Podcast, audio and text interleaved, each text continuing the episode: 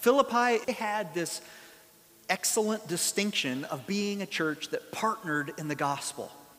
All right, so if you remember that from last week, what we talked about is how Paul, when he wrote this letter to them, he was excited to write to them because he didn't have a whole lot of things he had to correct. It wasn't like a letter fixing stuff. It wasn't because he had heard that the church was falling apart and he had to intervene. It wasn't anything like that. Instead, the church at Philippi was a, a church that loved him, loved the ministry that he was doing, and they were just concerned about his welfare.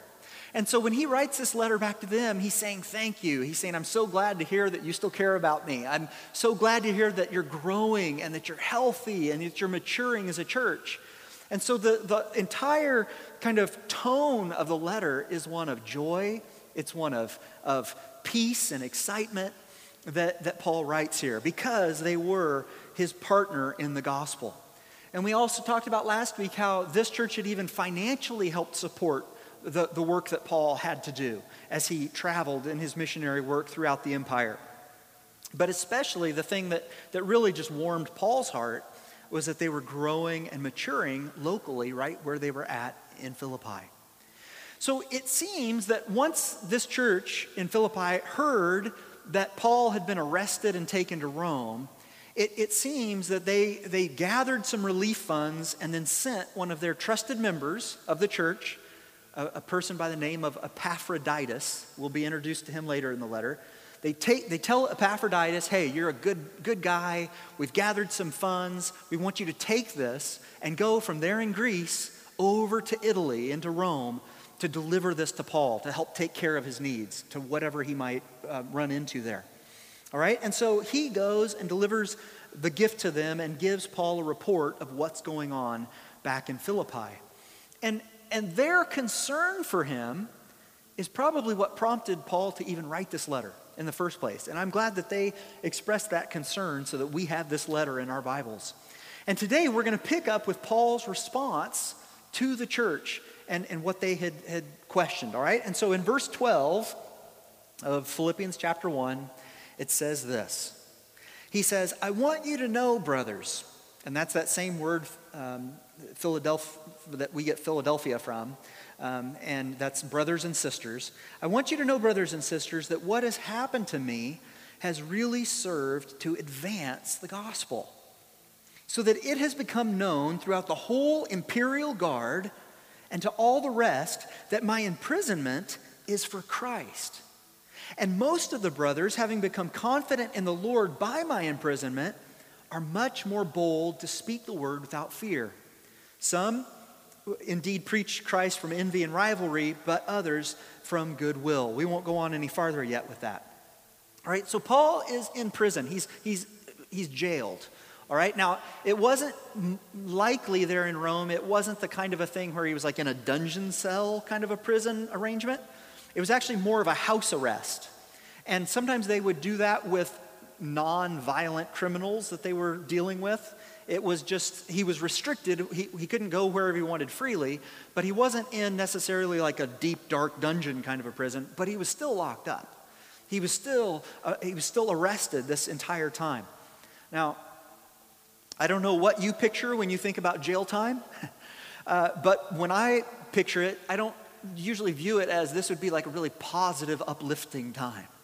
Okay, on most people's top five vacation destinations, it's not you know, I could go to Greece or I could go to New Zealand or I could go to prison, right? That's not usually what they're thinking of, oh, yeah, I just want to get away. Um, maybe for some, but I don't think that's usually what he was, was, what people would be feeling. But Paul seems to have this tone while he is arrested of things are great. I want you guys to know things are going really well. In fact, it's turned out to be a really good situation. Now, you might ask a question if you don't know the Bible very well. You might say, now, why is it that Paul was even in jail? Why was he arrested? Well, it wasn't a DUI on his camel.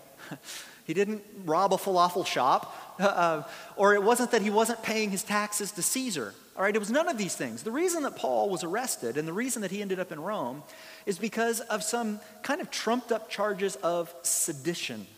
Now, sedition just means inciting a revolution um, or, or, or, you know, a rebellion against Caesar. And what had happened, you can actually go back and, and study it in Acts chapter 21 through 28. It goes back to this incident that happened in Jerusalem. And there in, in Acts 21, what we find is that Paul comes into the temple in Jerusalem. Paul was a Jew, as we've talked about before, and only Jews were allowed to go into certain parts of the temple. And Paul came in with a couple other people with him came, and came um, to, to go through these you know, religious rituals there in the temple. Well, earlier, some of the Jewish leaders had seen that Paul was with some Greeks, some non Jews. And they assumed that Paul, wanting to cause problems, brought Greeks into the place that was only allowed for Jews. All right? That's not what happened. Actually, Paul, when he came into the temple, was with other Jews um, performing the rites of this vow that he had taken. But because of that, they assumed that he was with Greeks, and so they stirred up the people. And so pretty soon, all the people are getting angry. How dare you bring in this into the temple? And it, it turned into this like riot that starts growing, growing, growing until ultimately the Roman officials, the government, are like, what's going on? Jerusalem's in this uproar. We've got to do something about this. They send soldiers into the into the, the temple area. They end up taking Paul, and the Jews are saying he's causing all this and that, and they arrest him, okay? And the Jews, the, the Jewish leaders there, remember, this is the same group of people that had executed Jesus. But now here's this new guy on the scene, Paul, who's doing all of this and causing up all this upheaval. And so they're like, we want to kill this guy too. And so what we're going to do is we're going to say he's trying to overthrow Caesar. There's this Jewish man that's shown up here and he's causing problems for us and he wants to cause problems for everyone. Completely false. But this is the ch- charges that were brought against him. So, in this whole process, um, Paul ends up speaking with the Roman officials. The Roman officials find out about a plot to kill Saul, Paul, um, and so they end up, uh, you know, whisking him out of town over to the coast to Caesarea, where he then ends up arrested for another for two years, awaiting trial for these charges that happened in Jerusalem ends up, he kind of gets pushed to the side, pushed to the side, forgotten about. Two years later, there's a government change. One official leaves, another official comes, and it's like, why is this guy still here? What's going on? It's another opportunity for the Jews to try to kill Paul. So they set up an ambush for him and say, Bring him back to Jerusalem. We'll try him here. Paul finds out about the ambush and says, No, don't send me back there. I appeal to Caesar. That's like saying, I'm taking my, course, my, court, my court case up to the Supreme Court. All right? And when he does that, because he's a Roman citizen, that was a right of a Roman citizen that they could be heard before Caesar, he appeals to Caesar. And so they say, You've appealed to Caesar, to Caesar you will go. And so then begins this arduous journey of getting from Israel and Caesarea all the way across the Mediterranean Sea to Rome. And that's what happens. But he's coming in custody as a prisoner of Rome. And so when he finally gets to Rome, that's what takes place. And for the next two years, he's in house arrest, awaiting the trial that's going to happen there for him in Rome. All right? Now, here's the thing Paul, if you remember his story, remember when he was Saul, he gets blinded, Jesus appears, speaks to him, and gives him this mission. And says, You are going to go and you're going to spread the gospel to all these places, the Gentile world. You're going to plant churches. You're going to tell people about me. You're going to argue on my behalf. And you're going to do an incredible work to these Gentiles. All right, so he had a direct mission from God, but he's sidelined in jail. Now, if that was you, how would you feel if that had just happened? Put yourself in those, those shoes for a little bit, or in those chains as it was. How would you feel? You're like, God, Almighty appeared to me and gave me a task to do. And here I am now locked up. What is going on? What's happening here? Would you feel defeated, discouraged, like you had failed? That's not how Paul takes it. It doesn't sound like it from what we just read here in, in Philippians. Instead, he was trusting God in all of it, and he leaned into the opportunities as best he could. Now, I will say this about Paul yeah, he's an apostle. Yeah, he's Paul. Yeah, he's in the Bible. You expect him to respond really well when life gets hard. But let's also remember that he had been through a lot to get him to this place of faith. Here he is locked up in Rome. He's like, it's all good. God will do what God needs to do. I'm going to do what I need to do. I can handle this. And I'm going to write this letter of rejoicing from being locked up for four years at this point. Okay? In 2 Corinthians um, 11, there was, a, there was a, a, group of people that had come into the church in Corinth, was, which was another church that Paul had planted. And they basically said, Yeah, that Paul guy, he's okay, but we really have the, the truth. And we're really devoted. He's only kind of devoted. We're really devoted, and we can tell you this is how you're supposed to live your life. Um, it was kind of annoying for Paul that somebody would come in and do that, but it works out really well for us because Paul gives some biographical information explaining why he should be considered an apostle and why he did some, have some authority and credibility. And, and listen to it in 2 Corinthians 11 21 to 28. He says, Whatever anyone else dares to boast of, because that's what was happening. These people were coming in and bragging about how they were super apostles. He's like, Really? You're a super apostle? Well, let me tell you a little bit about myself but he apologizes for it. He says, I am speaking as a fool. I shouldn't have to do this, shouldn't have to tell you all this, but I will. I also dare to boast of that. Are they Hebrews? So am I. Are they Israelites? So am I. Are they offspring of Abraham? So am I. Are they servants of Christ? Well, I'm a better one. I'm talking like a madman, but with far greater labors, far more imprisonments, with countless beatings, often near death. Five times I received at the, hand of the hands of the Jews the 40 lashes less one. The reason that they did this whole 40 minus one thing is because they believe that you die at 40 lashes. And so they said, well, we just want to bring you to the point of death, but we don't actually want to kill you, so it'll be 39 instead of 40. That last hit would have killed you, but we're going to do that. Five times that happened to him. Can you imagine the scars on this guy's back? All right, and he goes on. And he says, Three times I was beaten with rods. That can't sound good. Once I was stoned. He's not talking about getting high here, people. this is where they circle a person and pick up rocks and throw them at them until they're unconscious, laid out, and then they pile rocks on top of them, leaving them for dead. All right? And that didn't kill him. He goes on, he says, Three times I was shipwrecked. A night and a day I was adrift at sea on frequent journeys, in danger from rivers, danger from robbers, danger from my own people, danger from Gentiles, danger in the city, danger in the wilderness, danger at sea, danger from false brothers, in toil and hardship, through many a sleepless night, in hunger and thirst, often without food, in cold and exposure.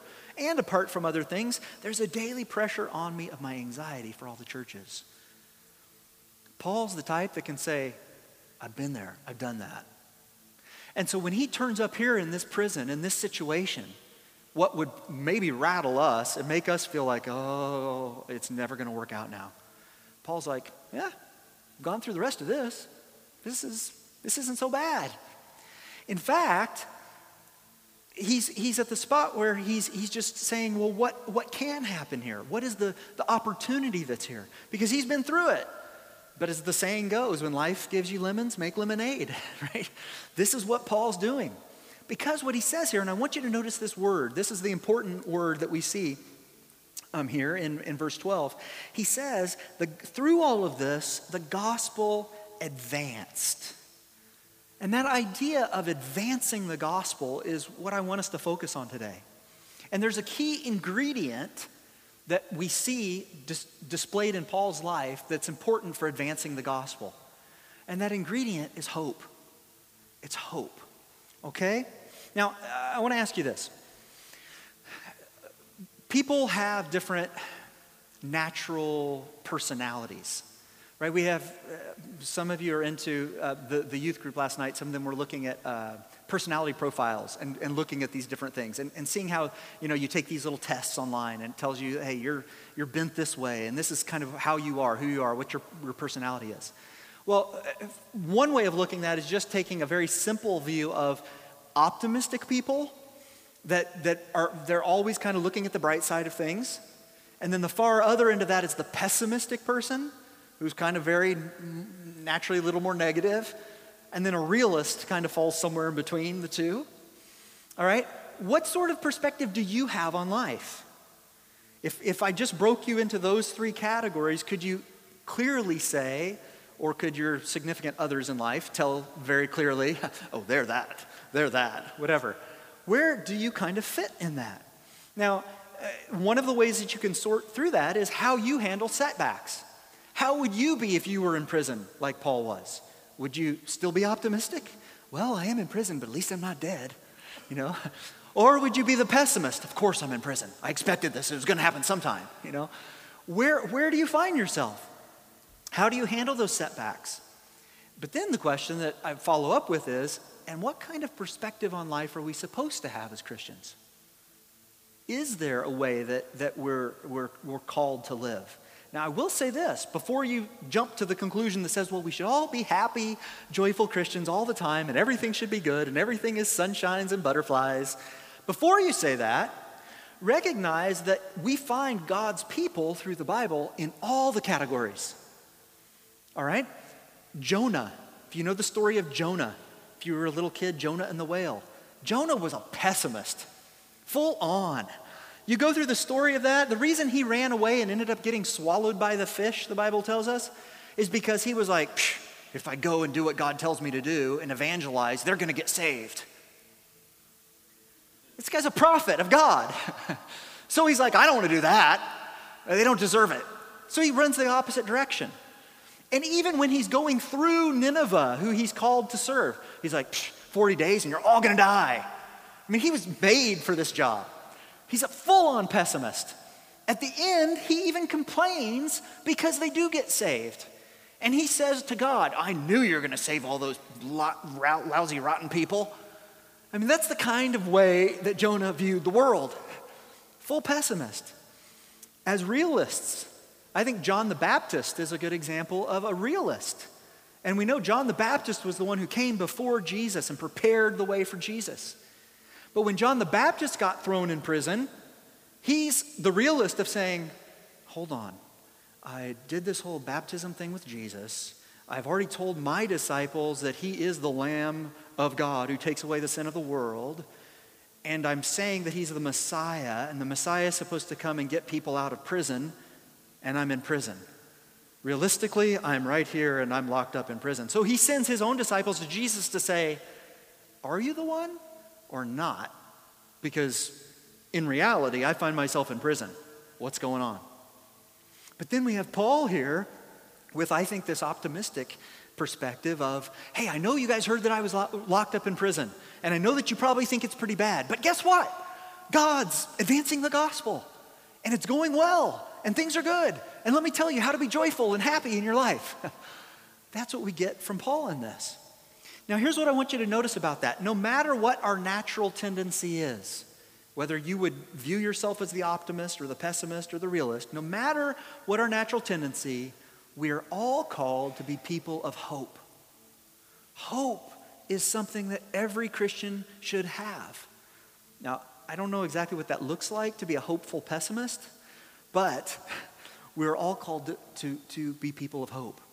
But here's the problem if our hope is placed in the wrong things, we will quickly and regularly become hopeless.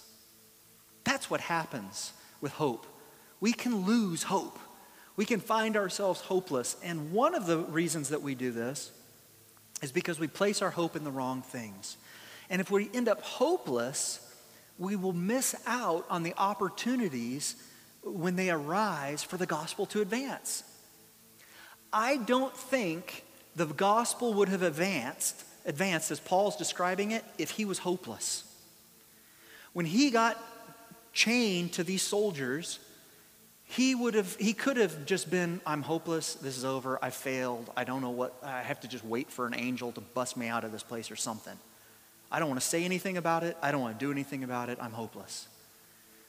But he didn't have his hope in his circumstances he didn't have his hope in how he was feeling, he didn't have his hope in other people.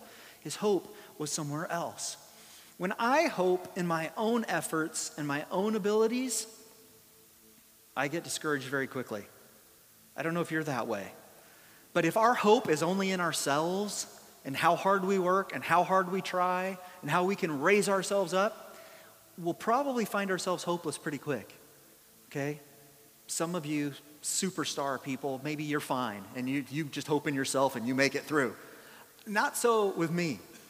In fact, I've got a, a whole list of discouraging qualities that come to my mind when I start thinking about hope in myself. I wrote you a list. Are you ready? Here you go. Here's some, here's some of my problems, guys. Here's some ways you can pray for me. I'm not talented enough. I'm not bold enough. I don't speak well enough. I don't have the leadership abilities I need. I don't have enough knowledge, not enough courage, not enough money or time or unique vision. I don't have the right education or mentors. The list can go on and on. And by the way, this is the easiest part of this message for me to write out. Comes really fast.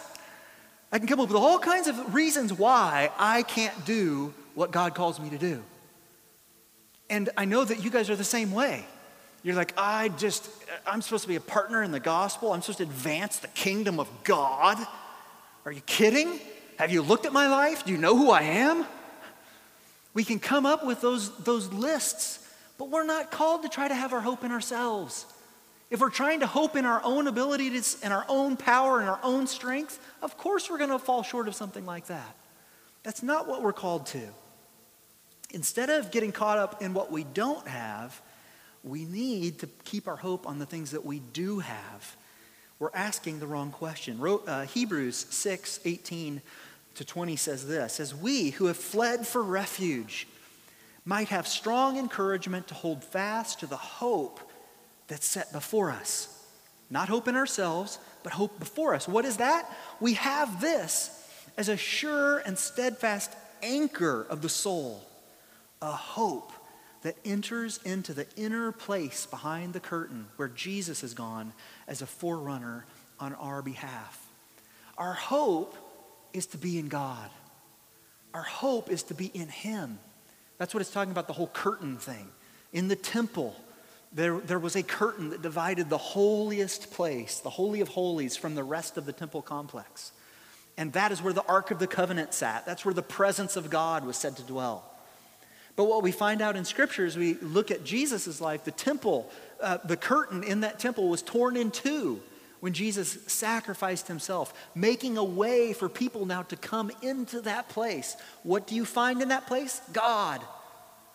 Our hope is in that. Our hope is in that we can now approach God. And when we talk about advancing the gospel, we're talking about joining in with the will of God. The, the word translated advance means to cut forward. In military terms, it would be used for the advanced force, the first people that would be sent out into the field to move the line forward. That's what he's talking about advancing the gospel, pushing the gospel forward, moving forward uh, with the work that God is doing. Now, I will tell you this before you go and try to add that to your to do list for this week. Okay, pastor said I'm supposed to advance the gospel this week. Write that thing down. Before you go and do that, we have to remember that the power doesn't come from us. Okay, it doesn't come from us. It's God's grace that includes us into the mission that He already is on in the world. We're on His side. And when we want to think about what we have, is we're on the winning side. We have God in our corner when it comes to advancing the gospel. The pressure is off of you to go and make disciples. Does that sometimes, you hear the Great Commission, does it sometimes feel overwhelming? Like, ooh, I'm supposed to be the one that takes the light of Jesus into the world? No, just me. You guys are okay with that. All right, good. We'll keep doing it. no, it, it can be overwhelming, but we're on his side. And what we're doing is we're offering ourselves to Him to use for the work that He is focused on. Is God low on resources? No. Can He not empower us? Does He not have the power to empower us and lead us? Of course He can. Can't He replace our insufficiencies with His sufficiency? Yes. But I do know that sometimes it can feel like He's overlooked us. It's like, oh, He sees all the other Christians, but not me. I'm the one who got left out. And Paul could have felt that way when he first got arrested. But he had learned that human limitations are opportunities for God to move in ways we don't anticipate. I want to say that again. I want you to see that. Write this down if you're right taking notes. Human limitations are opportunities for God to move in ways that we don't anticipate. Little did Paul know that he would get to be chained to each member of the Praetorian Guard. That's what it's saying here. When he, when he talks about this, when he says, um, you know, that uh, it's been known throughout the whole imperial guard, um, what that was, was is basically Caesar's secret service.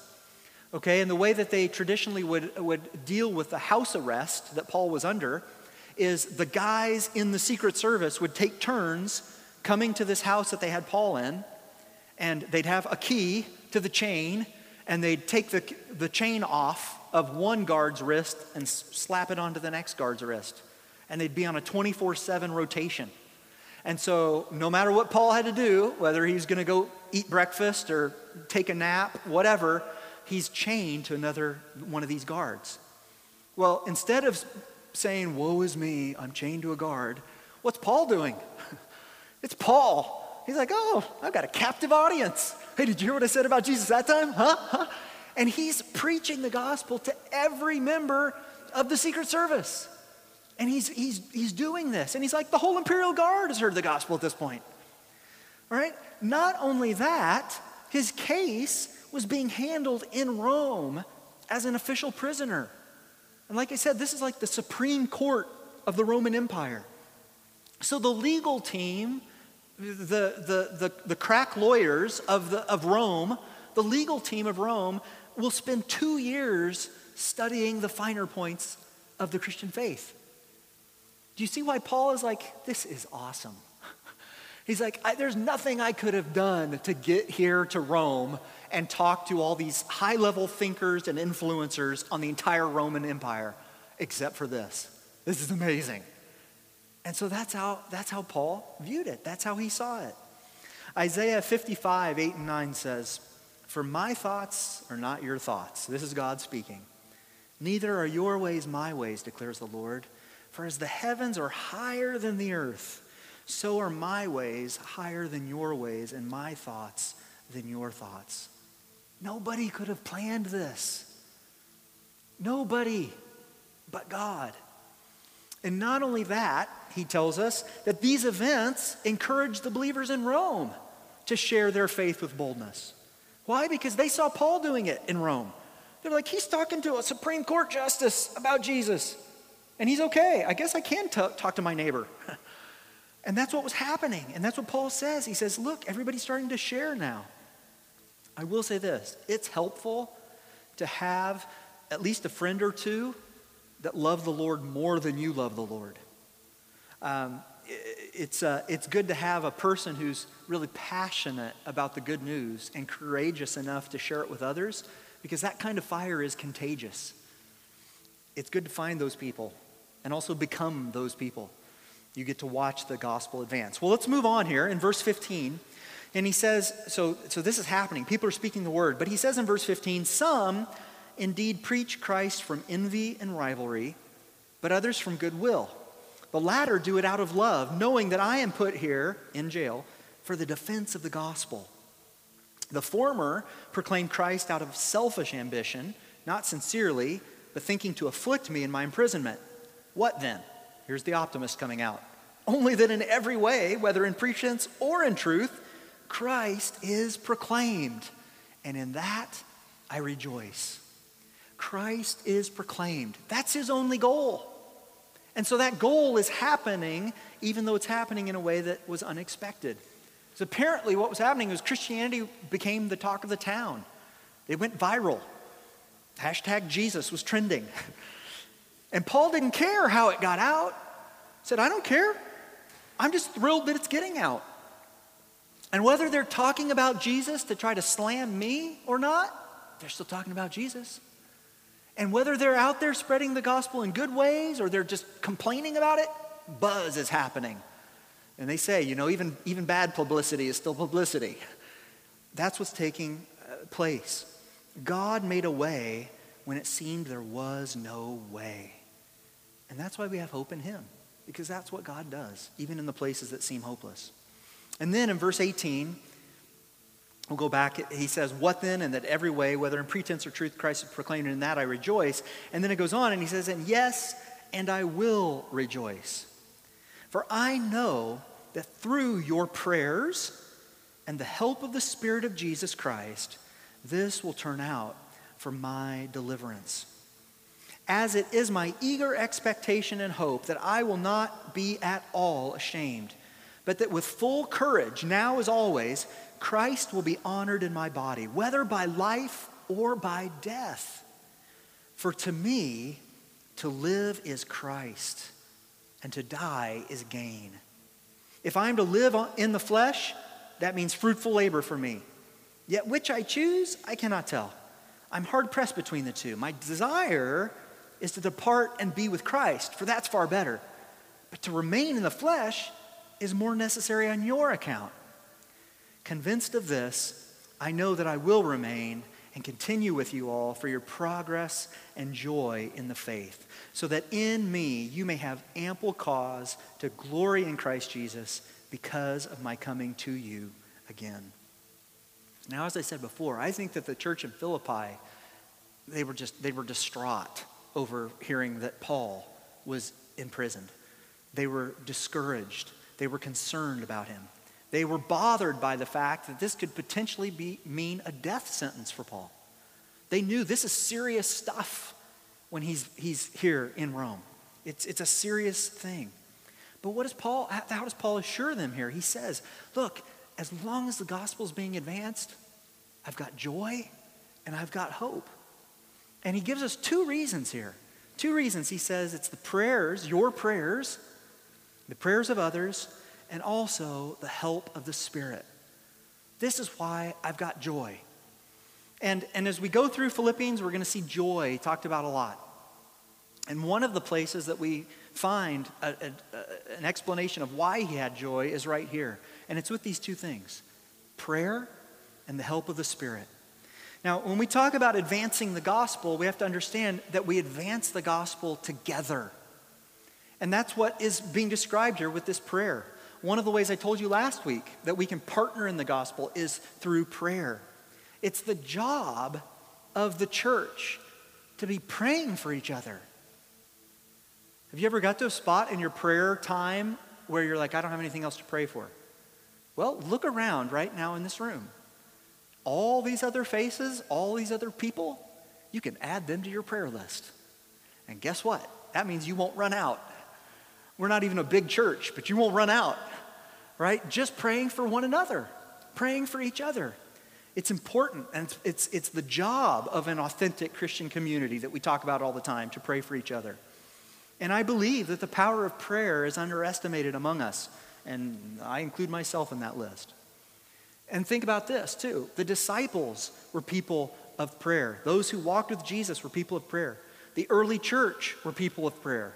The generations of Christians afterward who have experienced God in powerful ways have been people of prayer. If that doesn't convince you, Jesus was a man of prayer.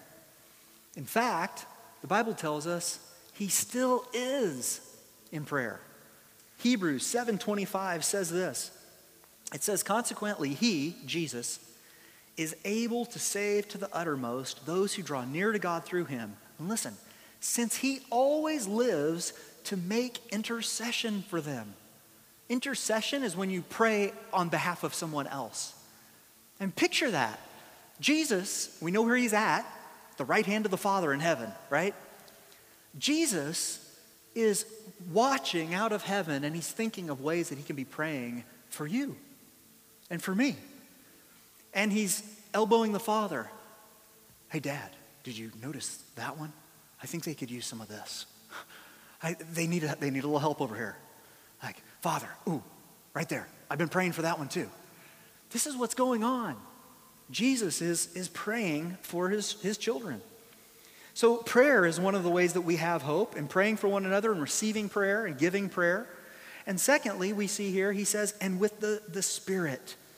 We not only do we advance the gospel together, but we advance the gospel with his help. Jesus referred to the Holy Spirit as the helper. He is for us and he is in us. Romans 8:14 says for all who are led by the spirit of God are the sons of God. John 14, 26, but the helper, this is Jesus speaking, the helper, the Holy Spirit, whom the Father will send you in my name, he will teach you all things and bring to your remembrance all that I have said to you. John 16, 13, he said, when the Spirit of truth comes, he will guide you into all the truth. God has not left us alone to fend for ourselves. Don't get in your head when you hear I should advance the gospel that you're doing that on your own. That's not what you're called to. We have each other and we have Him, and that should bring us great joy and comfort. And it doesn't exclude us from bad things happening. We, we all know that. If you've been a Christian very long, like more than five minutes, something bad's probably happened to you. because that's what happens. That's life, guys. That's not Christian or non Christian or anything else. Bad stuff happens in this life. But as Christians, God says, I'll be near you in it all. I'll be with you in it all, even to death. Your last breath on earth as a Christian, Jesus will be with you. His Spirit will be with you, even for that last moment of life. And He'll be with you immediately um, in your new life. And I don't think that God had spoken to Paul and told him that he would be spared, even though that's what he says to the Philippians. He says, Look, I'm, I'm stuck here because one part of me says it would just be, I might as well go ahead and die. Like, let's just leave this earth behind because then I'll be with Christ. That sounds really good to me. But on the other hand, I also know that if I go, then I can't continue to help support you and encourage you and teach you and, and, and guide you and the other churches. So that's probably better. So, because of that, when I look at the two things, I think I'll probably live through this. Maybe he was just an eternal optimist and he's like, somehow I'm going to get out of this. I don't know. But that's the view that he had. And, and I want you to notice that his hope, though, wasn't just rooted in his logical deduction. His hope was directly connected to his relationship with Jesus. And it's here that we find the secret to hope. This, this week, I, was, um, I went to get my hair cut, and I was sitting in there waiting for my turn, and the radio was on. And I've been studying this week about hope, thinking about hope, and then this um, uh, commercial came on the radio talking about Cal Hope. And, and the, the thing is, this government organization that they've started to help provide like mental health resources and encouragement and stuff like that for, for the people that, that are struggling because of the COVID years, right? This pandemic and how it's taken a toll on people. And so they, they've started this organization to try to encourage people and, and provide some resources for them. I thought, oh, that's, that's kind of cool. And I, so I pulled up the website. And when, looking at the website, their little tagline that I thought was important was it's Cal Hope, hope lives here. Now, while I do think it's, it's good, and I'm glad that there are resources available for people and that all those things are good and, and, and great, um, true everlasting hope isn't found on a website. It's not found in a therapist's office. It's not found in all those kinds of, and those are good things. And, and, and I'm glad that those things are available. But true hope, everlasting hope, is found in Jesus. That's where hope really lives. So if you are in need of hope, use all those resources around you, absolutely. But know that true hope is found in Jesus and Jesus alone. And that's how Paul could speak to live as Christ, to die as gain. Doesn't matter because my hope is in Him, the living God. All right, let's finish here, and we're, we're almost done. Few more verses, verses 27 to 30. And here's what he then says. So he's, he's thrown that out there to them. He says, It's all good. The gospel's advancing. I've got hope. I'm going to come back to you one day. Here's what he says. Verse 27 Only let your manner of life be worthy of the gospel of Christ so that whether I come and see you or am absent, I may hear of you that you are standing firm in one spirit, with one mind, striving side by side for the faith of the gospel, not frightened in anything by your opponents. This is a clear sign to them of their destruction, but of your salvation, and that from God. For it has been granted to you that for the sake of Christ, you should not only believe in him, but also suffer for his sake, engaged in the same conflict that you saw I had and now hear that I still have. What Paul says here to the church back in Philippi, he says, Look, I know you're concerned about me, but instead of worrying about me, refocus on advancing the gospel in your own life and right there where you are in Philippi. Now, even though victory is won, the power comes from God from above, we still get to have a role in all of this. So when I tell you that, hey, it's not in your own strength that you advance the gospel, that doesn't mean that you're completely cut out of the picture. No, we're actually called to partner in the gospel and to advance the gospel. He does use us, He does empower us, He does want us involved in this work. Jesus is the one who conquered death and secured our eternal salvation. But there are still battles to fight, and opposition will continue. But as we follow Jesus with our lives, we are advancing the gospel. And that's why he says there make sure you're living life worthy of somebody who knows the gospel, that knows the good news, that knows Jesus. Make sure that your life is moving in that direction. And when we live our lives in a way that really does reflect the nature and character of Jesus, we're bringing light into dark places. We're advancing the gospel. Uh, think about it like this when we choose to be honest when our classmates cheat, we're advancing the gospel. When we choose to speak gently to our children instead of lashing out in anger, we're advancing the gospel. When we forgive those who have wronged us, we're advancing the gospel. When we, for, when we, t- we give instead of take, we're advancing the gospel. When we comfort the hurting, when we care for the wounded, we're advancing the gospel. We will still suffer in this life, but this life is not the end. So here's how we finish here today with a bit of a challenge. He describes these people in Philippi and this church in Philippi as people that are striving together, that are unified, that are doing this advance of the gospel together.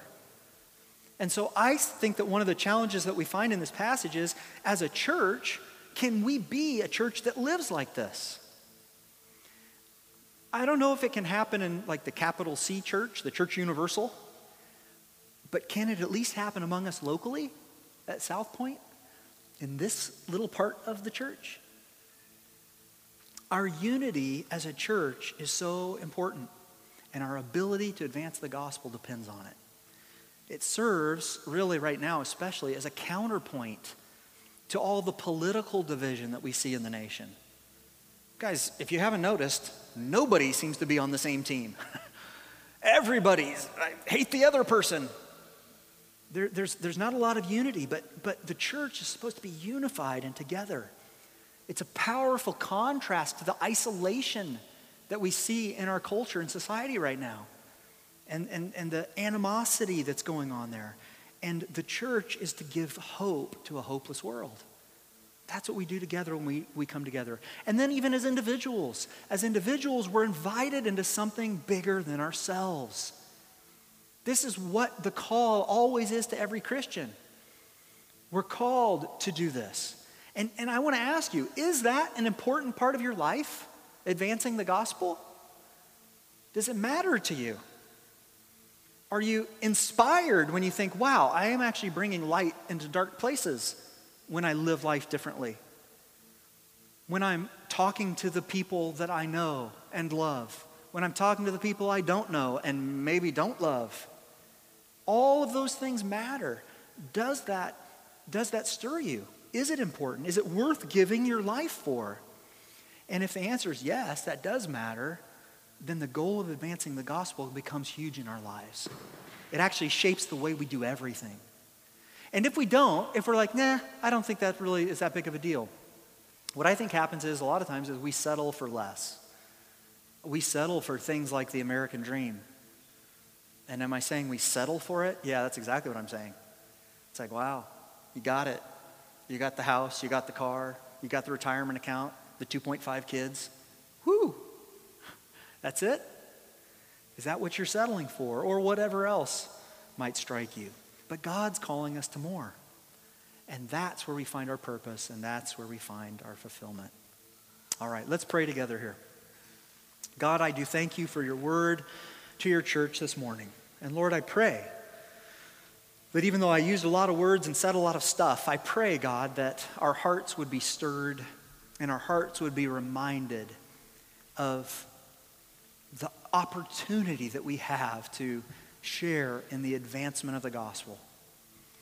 And Lord, I pray first that our lives would be radically changed by you. And that we would be people that are full of hope, people that are full of joy, people that are full of love and kindness. All those things, God, would be, would, would be just over, overflowing in our lives. But Lord, that we would not stop there, but then we would take that out into the world around us. Lord, I pray for opportunities for our church to do that very thing. I pray, Lord, for opportunities to reach out into our community, whether it be just happening to meet our neighbor and having a conversation with them, whether it be the way that we conduct ourselves at work or at school. I pray, Lord, that you would give people of South Point opportunities to share your good news and share your love to the world around us. And through it, Lord, that your kingdom would be expanded. Not our church would be expanded, but your kingdom would be expanded. And that the, the transforming power of your spirit would go throughout this community and throughout this world. We love you and we thank you. It's in Jesus' name we pray. Amen.